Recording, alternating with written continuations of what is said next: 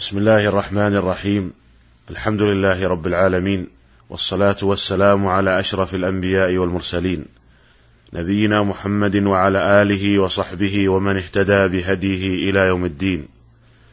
أيها الإخوة المستمعون السلام عليكم ورحمة الله وبركاته. لا يزال الحديث موصولا عن صلاة أهل الأعذار.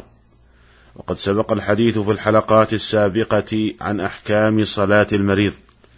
وننتقل بعد ذلك للحديث عن أحكام صلاة المسافر. والسفر في اللغة مفارقة محل الإقامة وسمي بذلك لأن الإنسان يسفر بذلك عن نفسه فبدلا من أن يكون مكنونا في بيته أصبح بارزا. ومنه قول الله تعالى والصبح إذا أسفر أي تبين وظهر. وقيل إنما سمي السفر سفرا لأنه يسفر عن أخلاق الرجال أي يوضحها ويبينها. فإن كثيرا من الناس لا تعرف أخلاقه ولا سيرته إلا بالسفر معه. وقد كان بعض القضاة من السلف إذا شهد شخص لآخر بتزكية سأله سؤالين. السؤال الأول هل سافرت معه؟ والسؤال الثاني هل تعاملت معه بالدرهم والدينار؟ فإن قال لا قال فأنت إذا لا تعرفه. فالسفر يبين أخلاق الرجال فكم من إنسان تراه وتشاهده كل يوم ولا تعرف عن أخلاقه ومعاملاته حتى تسافر معه. فإذا سافرت معه تبين لك أخلاقه على حقيقتها لا سيما في الزمن الماضي حيث كانت الأسفار تستمر أياما كثيرة. وقد جاء في الصحيحين عن أبي هريرة رضي الله عنه أن رسول الله صلى الله عليه وسلم قال السفر قطعة من العذاب يمنع أحدكم نومه وطعامه وشرابه فإذا قضى نهمته فليعجل إلى أهله. فالسفر مظنة للمشقة ولهذا وصفه النبي صلى الله عليه وسلم بأنه قطعة من العذاب فإن الإنسان في سفره يعرض له عوارض كثيرة حتى في وقتنا الحاضر مع توفر وسائل المواصلات المريحة إلا أنه يبقى قطعة من العذاب. وكثيرا ما يعتري المسافر عوارض وألوان من المشقة حتى في وقتنا الحاضر. ولهذا فقد راعى الشارع هذه المعاني ورخص للمسافر في قصر الصلاة الرباعية وفي الجمع وفي الفطر في نهار رمضان وفي جعل مدة المسح على الخفين ثلاثة أيام بلياليهن. والأصل في ذلك قول الله عز وجل وإذا ضربتم في الأرض فليس عليكم جناح أن تقصروا من الصلاة إن خفتم أن يفتنكم الذين كفروا. وقد جاء في صحيح مسلم عن يعلى بن أمية الضمري قال قلت لعمر بن الخطاب ليس عليكم جناح أن تقصروا من الصلاة إن خفتم أن يفتنكم الذين كفروا وقد أمن الناس فقال عجبت مما عجبت منه. فسألت رسول الله صلى الله عليه وسلم فقال صدقة تصدق الله بها عليكم فاقبلوا صدقته.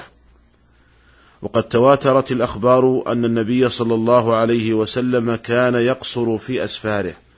ولهذا قال العلماء إن القصر في السفر أفضل من الإتمام. لأن ذلك هو هدي النبي صلى الله عليه وسلم فلم يحفظ عنه أنه أتم صلاة رباعية في سفر قط ولا أكمل من هدي النبي صلى الله عليه وسلم. قال ابن عمر رضي الله عنهما صحبت رسول الله صلى الله عليه وسلم في السفر فلم يزد على ركعتين حتى قبضه الله وصحبت أبا بكر فلم يزد على ركعتين حتى قبضه الله وصحبت عمر فلم يزد على ركعتين حتى قبضه الله. متفق عليه. ولكن الإتمام في السفر جائز في قول كثير من العلماء. وقال بعضهم إنه مكروه لكونه خلاف هدي النبي صلى الله عليه وسلم. وقد اختار هذا القول شيخ الإسلام ابن تيمية رحمه الله. ثم إنه يشرع الترخص برخص السفر من القصر والجمع والفطر في نهار رمضان ولو لم يجد المسافر مشقة بإجماع العلماء. فالعلة في الترخص برخص السفر هي السفر نفسه وليست العلة هي المشقة. أيها الإخوة المستمعون والقصر يشرع في كل سفر سواء كان سفر طاعة أم سفرا مباحا كالسفر للتجارة أو للنزهة ونحو ذلك. وأما سفر المعصية فقد اختلف العلماء في حكم الترخص فيه. فقد اختلف العلماء في حكم الترخص فيه برخص السفر من القصر وغيره. فذهب جمهور العلماء إلى أن المسافر سفر معصية ليس له الترخص برخص السفر. وهذا هو مذهب المالكية والشافعية والحنابلة. وذلك لأن الترخص إنما شرع للإعانة على المقصود المباح.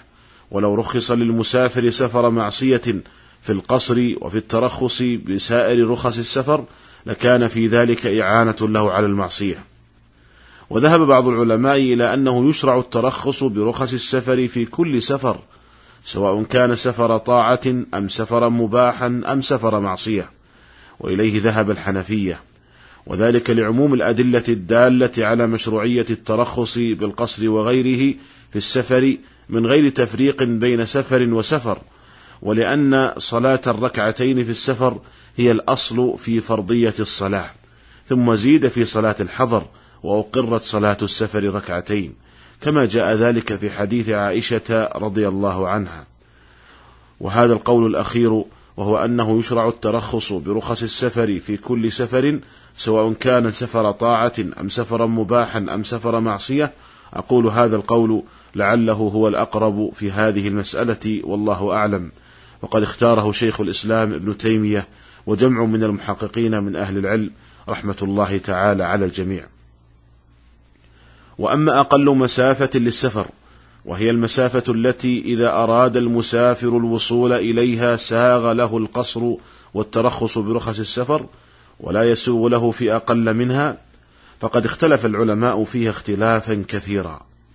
قال الحافظ ابن حجر رحمه الله تعالى قال هذه المسألة من المواضع التي انتشر الخلاف فيها جدا وقد حكى ابن المنذر وغيره فيها نحوا من عشرين قولا. وحاصل هذه الأقوال يرجع إلى قولين. القول الأول عدم تحديد السفر بمسافة معينة بل المرجع في ذلك للعرف. فما عده الناس في في عرفهم سفرا فهو سفر وما لم يعدوه سفرا فليس بسفر. قالوا لأنه لم يرد في النصوص ما يدل على تحديد مسافة السفر بحد معين والتحديد بابه التوقيف. القول الثاني في المسألة التحديد بمسافة معينة. ثم اختلف أصحاب هذا القول على أقوال كثيرة. قال الحافظ ابن حجر رحمه الله أقل ما قيل في ذلك يوم وليلة وأكثره ما دام غائبا عن بلده.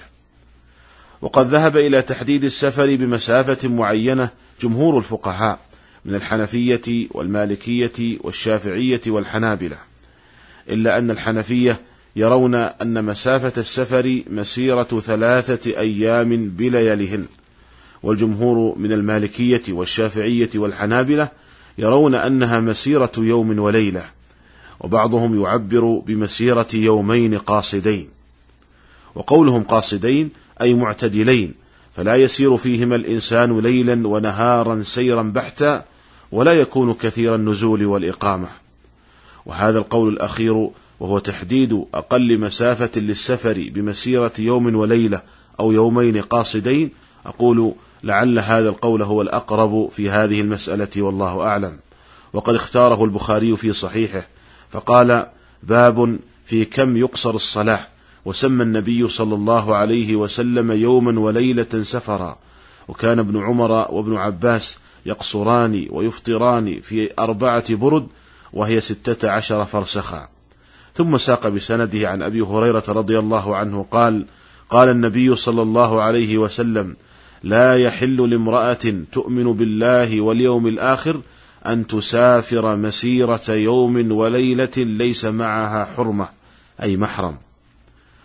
قالوا وهذا أقل ما يسمى سفرا ولو كان هناك أقل منه لذكره النبي صلى الله عليه وسلم لأن السياق يقتضي ذلك فكأنه قال لا يحل لامرأة أن تسافر أدنى ما يسمى سفرا لكنه عدل عن ذلك إلى التحديد بأقل ما يسمى سفرا وهو مسيرة يوم وليلة.